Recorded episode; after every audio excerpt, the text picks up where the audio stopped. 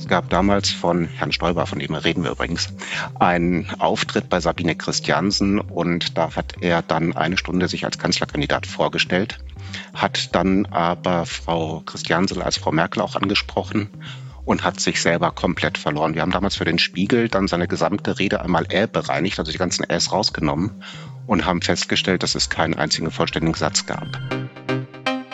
Personalwelten. Mit Nicolas Buchs.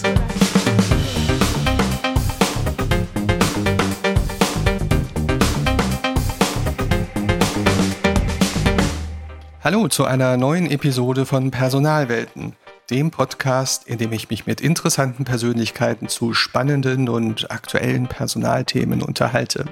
Heute ist es eigentlich schade, dass dies nur ein Audiopodcast ist. Warum? Nun, es geht darum, wie man rüberkommt, wenn man eine Kamera vor sich hat und keine Person. Pressesprecher und Personalprofis zittern gleichermaßen, wenn eine Führungskraft aus dem Unternehmen vor einer Kamera auftritt und dann versagt. Die Kommunikationsabteilung müssen dann den Schaden in der Öffentlichkeit irgendwie minimieren und die Personaler müssen sich die Frage gefallen lassen, warum habt ihr die Führungskraft vor dem Kameraauftritt nicht ordentlich trainiert? Vor Kameras agieren Macher oft unbeholfen. Übrigens Männer wie Frauen. Das Charisma verschwindet, die sonst übliche Autorität ist flöten. Und das gilt für große TV-Auftritte in Talkshows, aber auch im kleinen Rahmen. Da wird zum Beispiel gestandene Teamleiterin bei der wöchentlichen Videokonferenz zur absoluten Nachtnummer, weil sie die einfachsten Regeln medialer Kommunikation nicht beherrscht. Es sind also nicht nur Alpha-Tiere, um die es heute geht. Heute begrüße ich einen der, wenn nicht sogar den führenden Kommunikations- und Medientrainer im deutschsprachigen Raum. Herzlich willkommen, Carsten Bredemeier. Vielen Dank. Hallo Nick. Carsten, du bist ja eigentlich Theologe, ne? Stimmt das? Genau. Ich bin promovierter Theologe und habe mich dann über den Journalismus und das Kameramedientraining hin in die Wirtschaft bewegt. Warum Theologie? Wie kommt das? Ich wollte seit dem vierten Lebensjahr Pfarrer werden. Der schwarze Mann auf der Kanzel hat mich extrem beeindruckt. Ich habe das dann auch konsequent durchgezogen und das Laster, was dann daraus geworden ist, war die schwarze Rhetorik mit der Zielsetzung, konsequent Gespräche sowohl vor der Kamera, vor Mikrofon als auch im realen Leben konsequent zu Ende zu bringen und Ziele zu erreichen. Wenn man sich so ein bisschen mit deinem Leben beschäftigt, dann sieht man also vor über 30 Jahren bist du in den Bereich eingestiegen, in dem du heute eigentlich eine feste Größe bist. Du bist der Medien- und Kommunikationstrainer im deutschsprachigen Raum. Wenn sich jemand jetzt überhaupt nicht auskennt in dieser Welt, in deiner Welt. Beschreib mal ganz kurz, was dein Job ist in dieser Rolle. Sehr gerne, Nick. Also grundsätzlich geht es darum, dass du als Führungskraft oder als Manager, Top-Manager, Managerin dich professionell vor Kamera und Mikrofon bewegst. Das können Situationen sein, in denen du Krisen zu berichten hast, über Unternehmensauftritte zu informieren hast, Transformationen begleitest oder dort auch in den Medien Krisenfälle kommunizierst. Und dann hast du das sichere Gefühl, dass es ein ganz einfaches Miteinander ist mit Kamera und Mikrofon und den Kameraleuten dahinter und plötzlich äh, dich eine Welt, die ganz anders ist, als du sie erwartest oder kennst. Früher war es auch so, ich habe damals als Theologe, du hattest freundlicherweise darauf hingewiesen, angefangen, Leute dazu gebracht, dass sie beichten. Das machen wir für der Kamera jetzt auch. Allerdings etwas anders und mit anderen Stilmitteln. Damals war dann allerdings auch die Situation, dass ich festgestellt habe, dass viele DAX-Konzernvorstände die Schwierigkeit haben, überhaupt sich in der Öffentlichkeit medial zu präsentieren.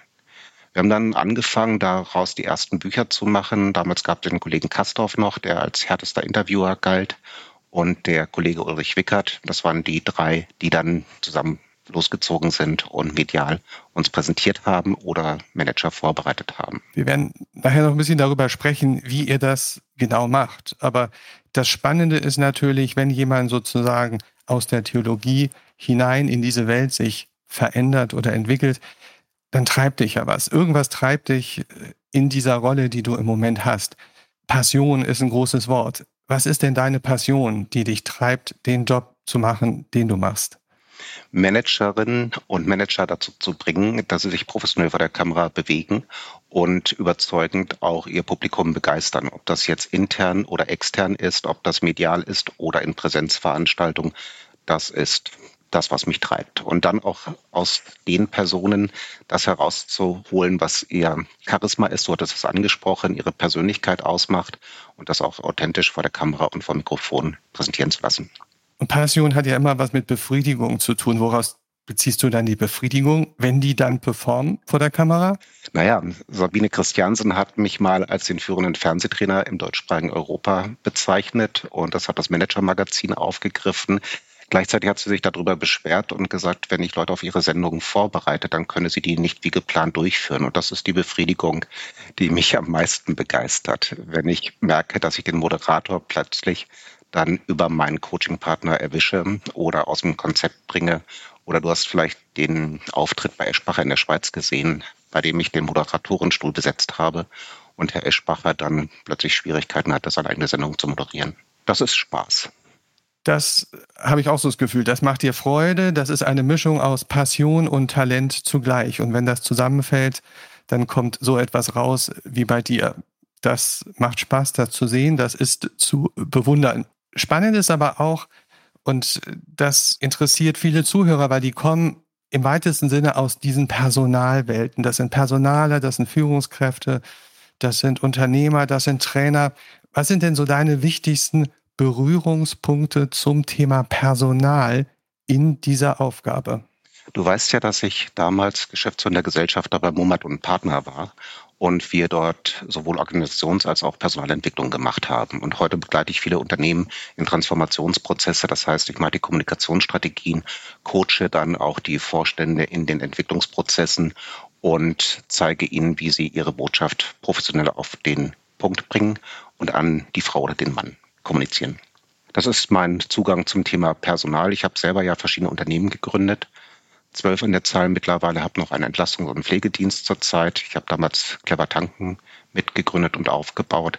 Das ist der andere Berührungspunkt. Also dieses Thema Innovationsmanagement, strategisches Management in der Kombination mit selber Unternehmertum zu koppeln. Das ist für mich eine Herausforderung und Spaß auch wiederum zugleich.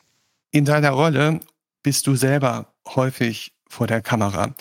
Aber jetzt beobachten wir mal oder ich werde gar nicht mehr so gerne eingeladen. Also das war früher einmal. Das kann ich mir vorstellen. Aber wenn wir mal überlegen, du hast viele Personen, Persönlichkeiten beobachtet vor der Kamera.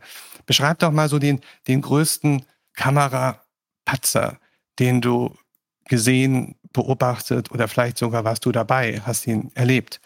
Also ich wäre gern dabei gewesen. Ich habe damals einen Ministerpräsidenten und späteren Bundeskanzler mal abgelehnt und hatte dann aber warme Worte für seinen Herausforderer gefunden. Der kam aus dem bayerischen Bereich und dem wollte ich gerne das Ä abgewöhnen. Denn der Herr hat es zustande gebracht, in kritischen Situationen vor Kamera und Mikrofon einfach sich selbst zu verlieren. Es gab damals von Herrn Stoiber, von dem reden wir übrigens, einen Auftritt bei Sabine Christiansen und da hat er dann eine Stunde sich als Kanzlerkandidat vorgestellt, hat dann aber Frau Christiansen als Frau Merkel auch angesprochen und hat sich selber komplett verloren. Wir haben damals für den Spiegel dann seine gesamte Rede einmal Ä bereinigt, also die ganzen Äs rausgenommen und haben festgestellt, dass es keinen einzigen vollständigen Satz gab. Also da musst du dir natürlich einen Patzer vorstellen, du als Kanzlerkandidat sitzt da und kriegst keinen richtigen Satz raus. Das ist schon ja, traurig und schadhaft zugleich. Wir haben damals drüber gelacht. Später habe ich mich mit dem Thema intensiv beschäftigt und festgestellt, dass die Symptome und die Affekte, die er hatte, letztlich die sind, die einen Stotterer auch auszeichnen. Also das Ä beispielsweise, das Wiederholen von Buchstaben, das Wiederholen von Worten, von Halbsätzen und dann auch in der Kombination ist das, was typischerweise ein Stotterer auszeichnet und dann auch letztlich viele unter Stress auch aufzeigen. Das lässt sich für Jugendliche bis zu einem Alter der Pubertät häufig verlieren. Die haben das dann am Anfang, wenn sie sich selber erstmal finden müssen. Dann aber in Stresszeiten kann das durchaus wieder, das ist dann Kamera und Mikrofon, wieder da sein. Und das ist dann für eine solche Persönlichkeit extrem schwierig, wenn das immer wieder auftritt. ein spannender Punkt, den du eben angesprochen hast. Woher kommt denn das, diese Unsicherheit, dieses Nicht-Performen vor einer Kamera? Was passiert in einem Menschen, wenn auf einmal die Kamera auf einen gerichtet ist? Also es sind unterschiedliche Momente. Der eine hat den Eustress, der findet es super geil, vor der Kamera zu stehen und sich zu produzieren. Der verlässt allerdings dann seine Spur, seinen Trichter, seinen Kanal von Botschaft und redet sich dann um Kopf und Kragen, weil er einfach zu viel loswerden will. Kann man da mal ein Beispiel führen? Ja, ich habe einen sehr bekannten Sportvorstand mal beraten, der dort sehr häufig dann all das, was wir in der Vorbereitung gemacht haben, völlig vergessen hatte, sobald das rote Licht der Aufzeichnung anging. Und das passiert eben immer wieder. Das heißt. Aber das würde man doch authentisch nennen, wenn er etwas Antrainiertes nicht tut, sondern einfach nur noch er selbst ist. Das ist unser falsches Verständnis, Nick, von authentisch sein. Authentisch sein heißt ja zunächst auch mal Veränderungen zuzulassen. Und wenn du nur sagst, ich möchte so bleiben, wie ich bin, dann bleibst du zwar so, wie du bist, aber das ist nicht immer professionell für die Rolle. Und wir haben ja unterschiedliche Rollenerwartungen, wir haben Rollenidentifikation. Und wenn dann ein Sportvorstand beispielsweise vor der Kamera steht und plötzlich sich um Kopf und Kragen redet, weil er Dinge rauslässt, die hinter verschlossenen Türen noch zu diskutieren oder zu verhandeln sind, dann ist das das falsche Ziel. Das ist das eine Thema. Das zweite Thema, dieses Äh, kann man beispielsweise ganz einfach abtrainieren, indem du sequenziell sprichst, also drei, vier Worte, Pause, drei, vier Worte, Pause. Oder wenn du sogar ganz einfach sprichst, indem du mal für dich selber eins, zwei, drei dazwischen zählst. Also wenn ich dir erzähle, eins, zwei, drei, dass es wichtig ist, eins, zwei, drei, dich richtig vorzubereiten. Eins, zwei, drei. Dann hast du den richtigen Sprechrhythmus und damit verlierst du die Äs. Der dritte Punkt, der da hinzukommt, ist der Punkt, in dem wir gewohnt sind. Wie alt bist du jetzt, Nick? 55. Hm, Fragen zu beantworten. Wir sind gewohnt, Fragen zu beantworten und das machen wir dann eben halt auch permanent, auch in solchen Rollenspielen vor der Kamera. Das heißt, wir beantworten Fragen. Das ist völlig okay, wenn die Frage legitim ist. Wenn sie allerdings eine Unterstellung in sich birgt oder wenn sie zusätzlich dann noch mit Verleumdung oder Imageschädigung verbunden ist, dann ist es blöd, wenn du die Frage beantwortest. Und dafür haben wir selten Konfliktmuster, die ausreichend sind, um uns gegen falsche Antworten zu wappnen. Nochmal die Frage, was macht die Kamera, was macht das Mikro mit einem Menschen? Warum verhalten sich Menschen anders, wenn sie vor Kamera oder Mikrofone treten? Also wie gesagt, es sind unterschiedliche Faktoren. Der eine Faktor ist, wir sprechen sieben bis achtmal so schnell, wie der andere aufnehmen kann. Das heißt, wir hätten Zeit genug, langsam zu sprechen und unsere Gedanken zu sortieren, bevor wir sie aussprechen. Wir haben, während wir einen Gedanken aussprechen, zig Gedanken im Kopf. Also ist Gedankenkontrolle und gleichzeitig Sprechkontrolle das, worum es zunächst einmal geht. Viele haben dann in der Stresssituation den die Stress, den negativen Stress und quatschen sich um Kopf und Kragen, indem sie einfach ihren Gedanken freien Lauf lassen und sich teilweise auch vom Moderator lenken lassen. Das hat man bei Herrn Laschet gesehen, als er jetzt vor einiger Zeit bei Lanz war. Und Lanz hat ihn da unter Druck gesetzt, indem er eine Frage nach der anderen abgeschossen hat. Aber Herr Laschet hat nichts anderes gemacht, als die Fragen zu beantworten. Herr Welker hat das dann kommentiert in seiner Wochenshow und hat dann auch gesagt, das wäre eine Sequenz gewesen, bei der er kaum hätte schneiden müssen und hörte von Laschet aber nur nein, nein, nein, nein, nein, nein, nein, nein. Und das wiederum ist der Stress. Da ist jemand, der möchte seine Gedanken rüberbringen, lässt sich aber auf die Fragen und die Gesprächsführung durch den Moderator oder die Moderatorin ein und hat dann Stress. Drehen wir mal die Perspektive um. Wir haben jetzt über Menschen gesprochen, was Kameras mit Menschen machen. Der Schaden, den ein nicht gutes Verhalten vor Kamera auslöst, worin besteht der? Ja, es ist häufig ein Image- und Reputationsschaden, der sich dann teilweise auch in Zahlen niederschlägt, wenn eine Galionsfigur eines Unternehmens dann plötzlich vor der Kamera versagt. Und das kann auch dazu führen, dass anschließend dann derjenige sowohl ein schlechtes Image hat, als auch das Unternehmen das Image weiterhin transportiert bekommt und gleichzeitig dann auch die Öffentlichkeit eine sehr negative Wahrnehmung zum Unternehmen oder zu der Person, zu den Produkten hat. Das zeigt sich an Beispielen wie im positiven Musk, der eine One-Man-Show ist, aber wirklich Showman ist. Und der kann dann auch mal seinen Drug, den er vorgestellt hat, mit einem Vorschlaghammer malträtieren kommt gut an. Als er dann eine Eisenkugel auf die scheinbar feste Scheibe geschlagen hat, da ist sie zerborsten. Das hat das Unternehmen dann an dem Tag, ich glaube, 70 Millionen gekostet. Ist mal so ganz nebenbei. Wir haben jetzt über so ein paar Promis gesprochen. Ganz viele davon waren aus dem Bereich Wirtschaft. Es gibt ja auch Promis, Politik, hast du gesagt. Laschet war ein Thema, Merkel hast du genannt, Stoiber hast du genannt. Es gibt ja aber auch Kultur, Sport, Wirtschaft, Wissenschaft. Gibt es da Bereiche, wo du sagst, da sind mehr mediale Talente vorhanden als in anderen? Oder gibt es Bereiche, wo es eigentlich tendenziell schwierig ist, richtig gute Performer vor Kameras zu finden? Also das Letzte ist es, also wirklich gute Performer zu finden, zieht sich einfach quer durch. Das liegt aber auch daran, dass viele von denen, die wirklich gut sind, irgendwann aufhören, sich weiterzubilden oder auch sich mal zu hinterfragen, zu reflektieren. Nehmen wir mal ein Beispiel wie den Herrn Lindner. Herr Lindner ist sicherlich ein Talent, der sehr professionell, sehr gut kommuniziert und rhetorisch auch sehr stark ist, der auch aus meiner Sicht häufig auf Zwischenrufe aus dem Publikum reagiert, die er sich selber zurechtgelegt hat und damit dann auch in einer erstklassigen Performance erscheint. Das kommt gut rüber.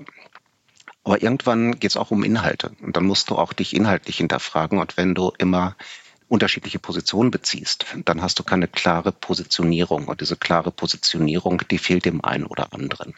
Oder beispielsweise nehmen wir mal die Frau Merkel. Die Frau Merkel ist jemand, die sehr, ja, sehr überzeugend rüberkommt für viele, aus meiner Sicht aber sehr häufig auch um die richtigen Themen herumredet. Und wenn wir nach anderthalb Jahren Impfstrategie endlich mal ein Konzept brauchen, dann ist das nicht unbedingt überzeugend. Wenn du dir aber die Körpersprache anschaust bei ihr, dann sieht man, und dafür ist sie ja bekannt geworden, die Merkel-Raute. Die Merkel-Raute ist aber nicht nur das Problem, dass sie nicht weiß, wohin mit den Händen. Das Problem ist ihr Stand. Sie steht unten zu eng mit den Füßen und da sie zu eng steht, hat sie gar keine Möglichkeit, ausschweifend in der Gestik zu sein. Und da sie ausschweifend sein möchte vielleicht, braucht sie eine Bewegung, eine Energie, die sie umsetzt und die geht dann in die Raute rein. Das andere ist, dass sie von oben nach unten häufig mit ihrer Gestik theatralisch ist und damit eine Durchsetzungskraft zeigt. Wenn sie ihren Stand ändern würde, hätte sie eine ganze Menge Vorteile, die sowohl ihr Erscheinungsbild als auch dann ihre Überzeugungskraft stärken. Das ist etwas, was wir beide, wir sehen uns jetzt hier auch am Bild. Du stehst beispielsweise sehr gerade Früher hat man das in der Kommunikation trainiert, mit beiden Beinen fest auf dem Boden und damit kommst du frontal in die Kamera rein. Das ist für jemanden, der unsicher ist, eine Konfrontationshaltung, die du zeigst. Wenn du siehst, dass ich mit Standbein Spielbein stehe, also leicht schräg, dann habe ich auch oben eine Asymmetrie im Oberkörper und das kommt unterschwellig für uns positiv rüber. Das sind Kleinigkeiten. Wenn du heute einen Spitzensportler nimmst, dann hat der sehr häufig Standbein, Spielbein, weil jeder, der mal Kampfsport gemacht hat, weiß, ich stehe mit Standbein und Spielbein besser als mit beiden Beinen fest auf dem Boden. Denn in der Situation, in der ich, das hat dann Herr Schulz von der SPD auch damals gezeigt, in seinem Kanzlerduell gegen Frau Merkel, indem er dann Druck hatte, ging er immer in die aufrechte Bewegung. Der ging permanent hoch, weil er den Druck kompensieren musste. Und das zeigt natürlich der Körper dann auch und es läuft unterbewusst ab. Das ist, wenn ich dich so argumentieren höre, ebenso faszinierend wie in gewissem Sinne technisch. Gibt es Naturtalente, die das alles gar nicht brauchen, die einfach per se funktionieren, die, wenn du ihnen das so erzählen würdest, Stand, Spielbein, Raum greifen oder auch nicht, das würde die eher verwirren. Die würden einfach sich vor eine Kamera stellen und entsprechend loslegen und jeder würde sagen, wow, was für eine telegene Präsentation. Genau, also es gibt ab und zu Naturtalente, dabei sind mir allerdings jetzt in den 30 Jahren meiner Tätigkeit nur vielleicht eine Handvoll über den Weg gelaufen, die dann an dem Punkt professionell rüberkamen und an denen ich auch selber kaum rumgeschraubt hätte. Aber für mich geht es einfach darum, auch zu gucken, dass selbst derjenige, der wirklich gut ist, und du kommst ja beispielsweise auch sehr, sehr gut rüber, dass ich dann gucke, an welchen Stellen kann ich die Person nochmal optimieren, indem ich sie mit Techniken, Instrumenten, Methoden vertraut mache, die sie dann für dich akzeptieren, umsetzen und dann anschließend sagen, wow, das bringt mich einen Schritt weiter. Und das ist genau das, worum es geht. Das ist Du hattest das Thema ja beim letzten Mal schon, als wir kurz telefoniert hatten, angesprochen. Das ist das gleiche Thema bei den Zoom- oder MS-Teams-Sitzungen. Wenn wir wissen, wie die Kamera wirkt und wie wir vor der Kamera wirken, können wir da Einfluss nehmen, auch in Remote-Zeiten. Und das ist das Spannende dabei. Ich kann sehr dominant sein, ich kann durchsetzungsstark wirken oder ich kann mich zurückhalten und kann kollegial rüberkommen. Wenn ich als Führungskraft kollegial rüberkommen möchte, ist das toll, aber es bringt keine Führungskraft. Und das ist das, was die Mitarbeiter dann auch sehr schnell merken, wenn sie feststellen, meine Führungskraft, sonst souverän und überzeugend, kommt plötzlich remote-mäßig gar nicht mehr professionell rüber. Ich hatte mit dem Micha, der unsere Podcasts hier als Soundprofi äh, begleitet, vorhin diskutiert und wir haben darüber gesprochen, ist es eigentlich ein Unterschied, ob plötzlich eine Kamera vor mir steht oder reicht es aus, wenn ich jemandem einfach ein Mikrofon vor den Mund halte? Oder ist es sogar auch ausreichend, wenn ich als Radiosender jemanden am Telefon anrufe und sage, du hast jetzt eine Zuhörerschaft von einer Million Zuhörer. Du, Nick, das ist aus meiner Sicht die falsche Betrachtungsweise. Und zwar ist es ganz wesentlich, dass wir uns anschauen, welche Intention verfolgt der Kameramann oder auch derjenige mit dem Mikrofon, der Journalist. Wenn ich beispielsweise weiß, ein idealer Kamerawinkel ist minus sieben Grad zu den Augen, dann ist es ganz normal, dass die Kamera Pi mal Daumen in Augenhöhe positioniert sein möchte, damit ich gut ins Bild komme. Wenn aber jemand mich auf einer Galerietreppe beispielsweise positioniert und der Kameramann sich mit Kamera nach unten stellt und nach oben filmt, komme ich einfach furchtbar rüber. Und das sind so Kleinigkeiten. Mit dem Mikrofon kann ich unheimlich viel spielen und das unterschätzen viele. Also der Kameramann kommt typischerweise oder der Journalist kommt und gibt dir das Mikrofon und gibt es dir, reicht es dir rüber. Was machst du typischerweise als Rechtshänder? Greifst du mit der rechten Hand zu, weil das ist deine starke Hand. Wir sind gewohnt, mit der starken Hand zuzugreifen, also haben wir anschließend das Mikrofon in der falschen Hand. Ergebnis ist bei den meisten, wenn sie dann noch falsch stehen, nämlich mit diesen beiden Beinen fest auf dem Boden, dass sie mit dem Mikrofon anfangen rumzufuchteln und das bringt wahnsinnig viel Unruhe rüber, wenn das jemand sieht oder auch wenn es jemand hört. Das kannst du auch raushören. Der zweite Punkt ist, du kannst ein Mikrofon jemandem hinstrecken und normalerweise hast du einen Abstand, der so 30 bis 40 Zentimeter ist. Das reicht völlig aus, um guten Ton zu bekommen und auch einen qualitativen Ton zu haben. Wenn ich dich aber ärgern will, halte ich dir das Mikrofon unter die Nase. Das heißt, ich gehe in einen Mindestabstand vielleicht von fünf bis zehn Zentimetern und du fängst automatisch an, Stress aufzubauen. Das ist das andere Thema. Ich stelle dir eine Frage, du beantwortest die Frage. Typischerweise wartest du nun darauf, dass ich die nächste Frage stelle. Wenn ich dich aber ärgern will, lasse ich das Mikrofon stehen. Was passiert? Typischerweise fängst du an, noch weiter zu erzählen und redest dich vielleicht auch um Kopf und Kragen. Das sind diese Spielmöglichkeiten. Oder wenn jemand ein Lavalier-Mikrofon, so ein Ansteckmikrofon hat, dann sitzt das meistens am Hemd. Wenn derjenige es nicht gewohnt ist, damit zu arbeiten, dann klopft er permanent auf das Mikrofon drauf und das kommt auch blöd an. Oder ich erinnere mich, als damals die Mauer gefallen ist und einige hochrangige Politiker aus der ehemaligen DDR vor Mikrofon und Kamera saßen, hatte man unter anderem Gysi hingesetzt, der ja sehr professionell rüberkommt und auch sehr authentisch wirkt.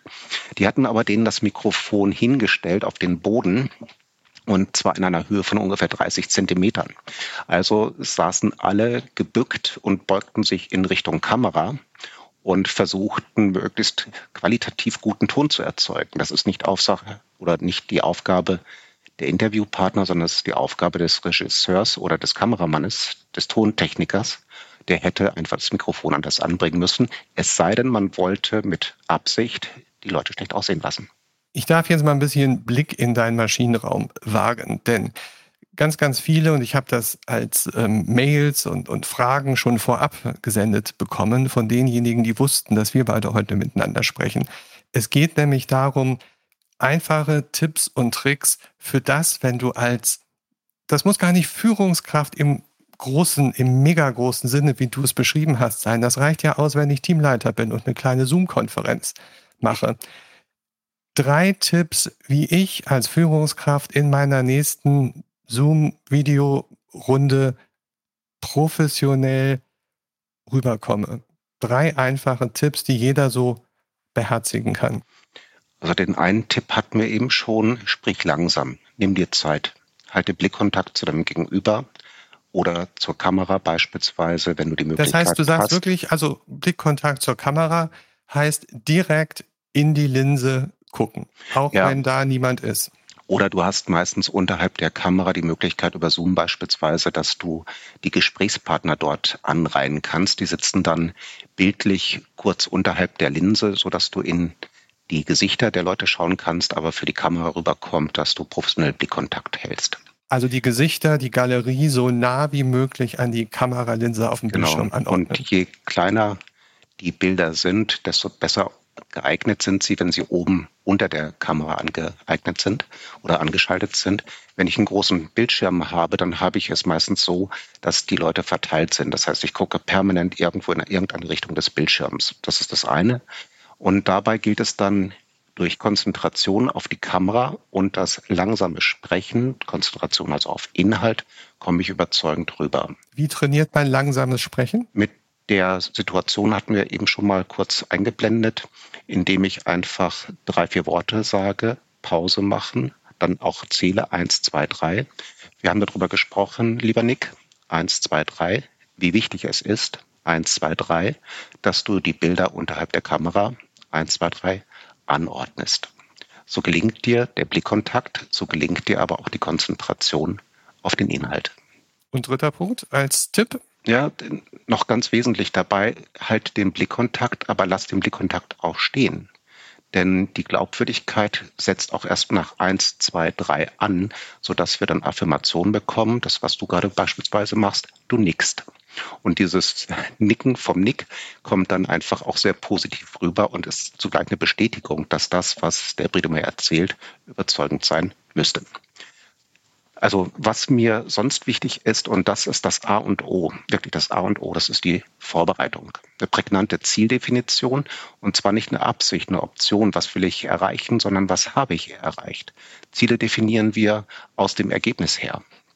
Das ist ganz wesentlich. Das zweite, eine klare Kernbotschaft.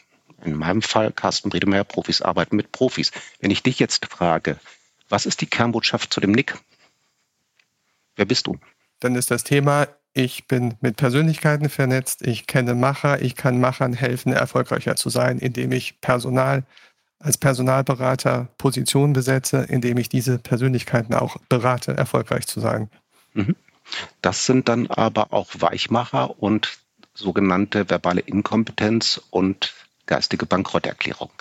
Wir nennen das auf der anderen Seite faktizierende Sprache. Faktizierende Sprache ist der Verzicht auf die Glaubensaussagen, ich kann beispielsweise oder ähnliche Aussagen, sondern faktizierende, ergebnissichernde, orientierungsgebende Kommunikation.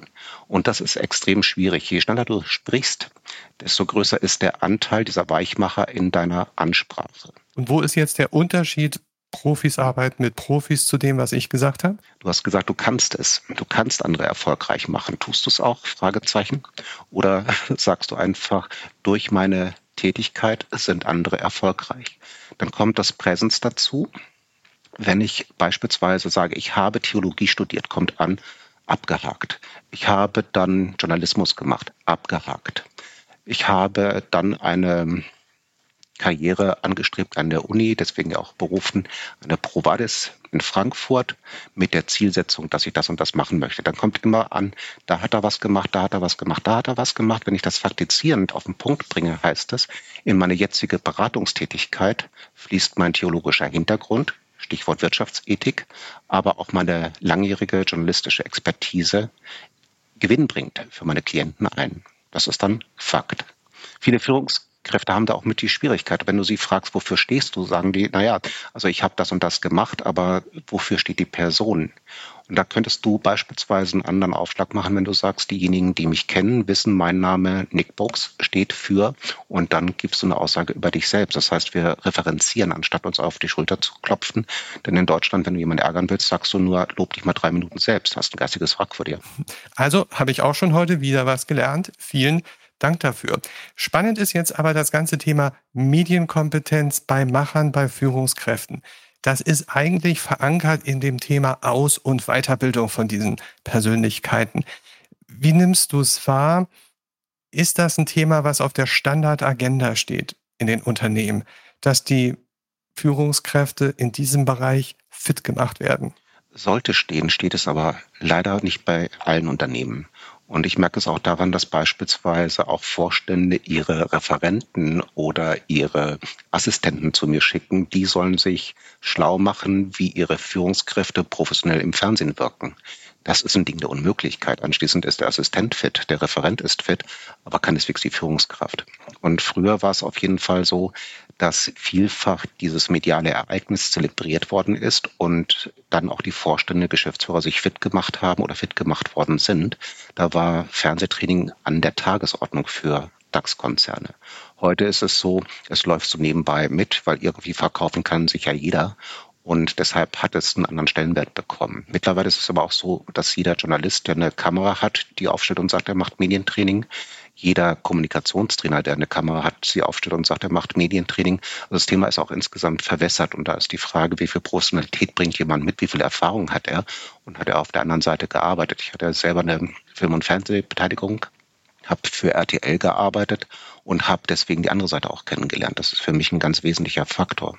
Gib mir oder gib denen, die dafür verantwortlich sind, konkret vielleicht die Personalverantwortlichen und auch die Kommunikationsverantwortlichen.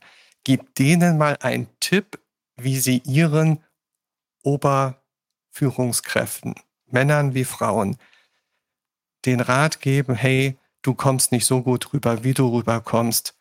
Lass uns daran arbeiten. Dir kann geholfen werden. Am besten gar nicht denn Propheten gelten im eigenen Lande nichts. Und wenn dann der HR-Verantwortliche oder der Personaler hingeht und seinem Vorstand erklärt, dass er beschissen rüberkommt und ein Image hat, was mit einem dicken Fragezeichen zu versehen ist, dann wird er Schwierigkeiten haben. Besser ist es dann mal zu sagen, okay, hast du mal Lust, lieber Vorstand, auf eine Reflexion? Ich, wir holen dir einen Kommunikations- oder Fernsehmedientrainer ran und der beleuchtet mal deine Auftritte und gibt dir Rückmeldungen, an welchen Stellen du Handlungsbedarf hast oder an welchen Stellen du vielleicht noch das Schraubchen etwas fester ziehen könntest. Das ist dann einfacher, als wenn der eigene PRler oder der eigene HRler Hinweise gibt. Wenn du geholt wirst, sind das ja oft die anspruchsvollen Fälle, vielleicht sogar die Problemfälle. Gibt es Kopfschüttelerfahrungen, wo du gesagt hast, oh Gott, das geht eigentlich gar nicht. Ja, gibt es. Und was vielleicht auch noch viel wichtiger ist als jetzt der mediale Auftritt im Fernsehen oder in einer Radiosendung, ist der Auftritt beispielsweise bei einer Sitzung, in der ein M&E-Fall verhandelt wird oder ein klassischer M&E-Deal gemacht wird. Da gibt es dann Vorstände, die positionieren sich im Raum so unglücklich, dass sie ihre eigene Mannschaft hinter sich haben, wenn sie präsentieren oder wenn sie vortragen, sodass sie aber die eigenen Leute nicht im Blickfeld haben. Und das kann ein M&A-Deal massiv beeinflussen. Von daher sind das Möglichkeiten, wo der Mehrwert von Training sicherlich auch einem Vorstand oder einem Geschäftsführer besser zu verklickern ist. Mhm. Aber nochmal, gibt es Fälle, wo du dann sagst, ganz ehrlich, diese Person besser nicht vor die Kamera treten lassen? Ja, ich hatte mal jemanden, der wollte unbedingt, der hat sich immer geweigert und dann gesagt, ich gehe auch nicht vor die Kamera.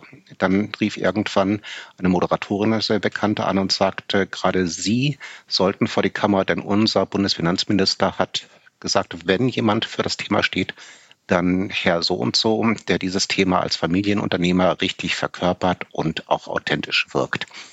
Meine Befürchtung war, der Finanzminister hat damals genau diese Person ausgewählt, weil er sagte, das ist ein gefundenes Fressen für mich. Der hat ihn auch vor der Kamera komplett auseinandergenommen. Und das Ergebnis, ich fand es erschütternd, habe mir eine Flasche Wein abends gegönnt und habe gedacht, das kann doch wohl nicht sein. Aber die Persönlichkeit sagte, ich fand mich nicht ganz so gut, wie wir es trainiert hatten aber ich würde mir eine 3 geben. Ich hätte ihm eine 5 gegeben. Er ist einfach aufgelaufen. Er hat auch am Anfang, als es um die Positionierung ging, ich hatte ihm gesagt, die Kamera steht so und so, setzen sich zur rechten Seite, dann haben Sie links die Möglichkeit, Ihren Arm aufzulegen. Sie können dann mit der rechten Hand ganz einfach gestikulieren, Ihre starke Hand als Gestikhand nutzen. Und wo saß er? Auf der anderen Seite. Und dann habe ich ihn gefragt, wie kam es dazu? Sagte, naja, ich bin am Anfang hin und habe unseren Bundesfinanzminister gefragt, ist es Ihnen recht, wenn ich mich da hinsetze? Hat er gesagt, nein, das ist mein Stuhl. Also Höflichkeit ist nett, falsche Höflichkeit ist fatal, aber wir verwechseln Höflichkeit und falsche Höflichkeit häufig mit Konsequenz und Fernsehen ist konsequent. ehrliche Höflichkeit ist, wenn ich dir jetzt auf einer Bühne das Mikrofon in die Hand drücken würde und sage, lieber Carsten, was ist deine zentrale Botschaft, die du hinaus kommunizieren wolltest in diese Personalwelten? Mikrofon jetzt in deiner Hand. Also die ganz zentrale Botschaft meinerseits ist, mach das, was du machst, professionell, trainiere das, wo du selber Handlungsbedarf für dich siehst und geh hin und mach das dann mit Freude. Hab Spaß daran. Und Spaß gerade auch vor Mikrofon und Kamera kann ich trainieren, indem ich mich auch mal provokativ hinterfragen lasse oder beispielsweise lerne, ich nenne das Touch, Turn, Talk, mit Fragen anders umzugehen. Wenn ich beispielsweise sage, Herr Wuchs, wie erklären Sie Ihr schlechtes Image? Dann sagen die meisten, ich habe kein schlechtes Image. Da kommt eine Ich-Botschaft, da kommt die Nicht-Botschaft und ich bin Konfliktfall im Konflikt. Touchdown Talk heißt, Ihr Eindruck ist falsch. Damit Sie meine erstklassige Reputation auch richtig einordnen, ist es wichtig, dass Sie vorab Folgendes über mich erfahren. Und dann kommen Botschaften. Trainieren ist eine ganz coole Sache. Vielen Dank, lieber Carsten. Vielen Dank für Information, Inspiration und auch irgendwo Ermutigung. Und eins ist mir jetzt schon klar das nächste Mal, wenn, wo auch immer, eine Kamera auf mich gerichtet ist, egal ob es auf meinem Bildschirm ist, ob es in einer Fußgängerzone ist oder ob es auf einer Bühne ist, dann werde ich innehalten, durchatmen, mir ein Gesicht mit Lächeln zaubern und werde in die Kamera gucken und sagen, hey, du Kamera, du und ich, wir beide werden jetzt echte Freunde sein. Diese und alle anderen Episoden findet ihr auf der Website personalwelten.de und natürlich auf den üblichen Kanälen. Da könnt ihr dann auch abonnieren, um die nächsten Episoden nicht zu verpassen. Aber jetzt gibt es noch ein Goodie. Carsten Bredemeyer hat gesagt, die zehn ersten Mails, die ihr sendet an die Mailadresse info@personalwelt.de. Die erhalten sein neuestes Buch. Das heißt, die Kunst der klaren Kommunikation. Also die zehn ersten Mails, die an die Mailadresse info@personalwelten.de gehen, bekommen Carsten Bredemeyers Buch. Für mich heißt es jetzt Tschüss und bis zum nächsten Mal. Am Mikrofon war Nikolas Buchs.